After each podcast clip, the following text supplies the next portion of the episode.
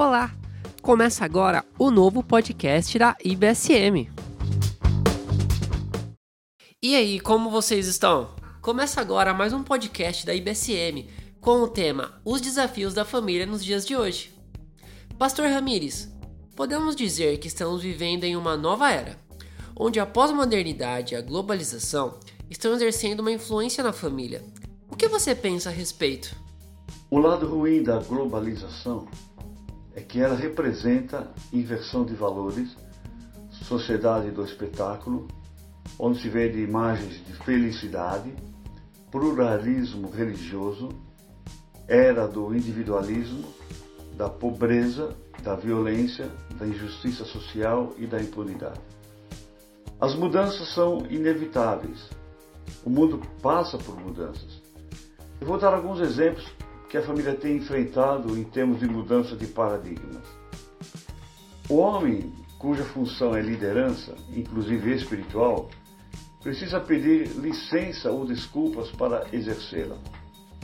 A mulher, que tem a função de cuidar da família, ao lado do marido, sente-se decepcionada ao ver como o mundo se comporta e ela ainda precisa provar alguma coisa, além de ser menos valorizada. Os filhos passaram a ser o centro das atenções. Tudo gira em torno de seus desejos e necessidades. Os homens parecem ter medo de serem homens, as mulheres com vergonha de serem mulheres, e os filhos não sabem quem tem autoridade em casa. Enquanto isso, a família cristã observa de longe as autoridades tomarem decisões que vão de encontro a todas as verdades que aprendeu.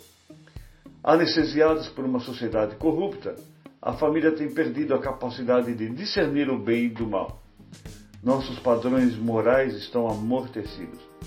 Os filhos sentam no sofá ou em seus quartos e assimilam as opiniões, valores e imagens de uma sociedade sem religião, distante de Deus, de homens e mulheres que distorcem a verdade de Deus, fruto de uma ética líquida, antropocêntrica, isto é, que coloca o homem no centro de todas as coisas.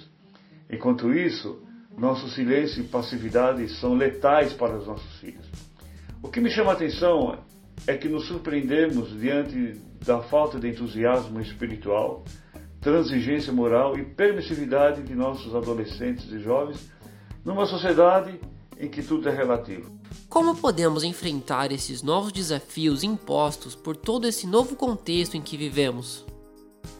O mundo tem mudado através dos anos e essas mudanças são muito rápidas, mas algumas verdades não mudaram. Em primeiro lugar, o coração da humanidade não mudou. Somos por herança e por opção depravados interiormente, inteiramente corruptos por causa do pecado.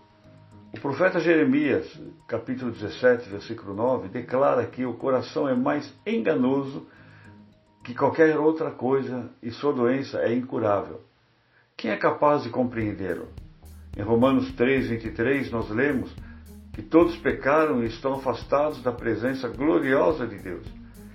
Sem o poder redentor, transformador de Cristo, não podemos impedir a decadência moral de nossas falhas. Só o poder do Espírito Santo trabalhando em nós é capaz de fazer isso. Em segundo lugar, o plano de Deus para a humanidade não mudou. Em Jeremias vinte e nove, onze lemos: "Só eu conheço os planos que tenho para vocês, prosperidade e não desgraça e um futuro cheio de esperança. Sou eu, o Senhor, quem está falando." Em João dez, dez, Jesus Cristo nos diz: "Eu vim para que tenham vida e a tenham plenamente." Há muitos outros textos que nos mostram o plano de Deus para a humanidade. Um Deus que é santo, justo e puro, e prometeu que nos transformaria pelo seu poder. Em terceiro lugar, Deus continua fiel e misericordioso e quer que sejamos como Ele, em nossas relações com Ele e com o próximo, a começar de nossos lares e famílias. Em quarto lugar, a verdade de Deus continua imutável, conforme revelada nas Escrituras. O mundo mudou e continuará a mudar, mas Deus não. Seus princípios, valores, como também seu amor e cuidado para conosco, permanecem e, portanto, sentimos segurança quando nos aproximamos dele. No mundo de mudanças constantes, essa verdade é permanente. Apegue-se a ela quando você sentir a força da gravidade atraindo você para uma queda moral inevitável. O nosso relacionamento com Deus não é apenas bom, é essencial para a nossa sobrevivência e sucesso. Casamento e família continuam a ser as melhores maneiras de assegurar o bem-estar e a sobrevivência das futuras gerações. E para terminar, volte para a palavra de Deus, para a Bíblia, para a oração e a ter o a sós com Deus. Realmente é um desafio se opor a toda essa pressão que a sociedade nos coloca. Só o relacionamento com Deus pode nos ajudar. Obrigado pela reflexão, pastor. Para você que está nos acompanhando, eu queria lembrá-los de compartilhar o nosso conteúdo nas redes, para abençoar várias famílias que estão precisando ver essa mensagem. Eu também queria lembrá-los que nós estamos no Spotify e no Deezer. Ótima semana e fiquem com Deus!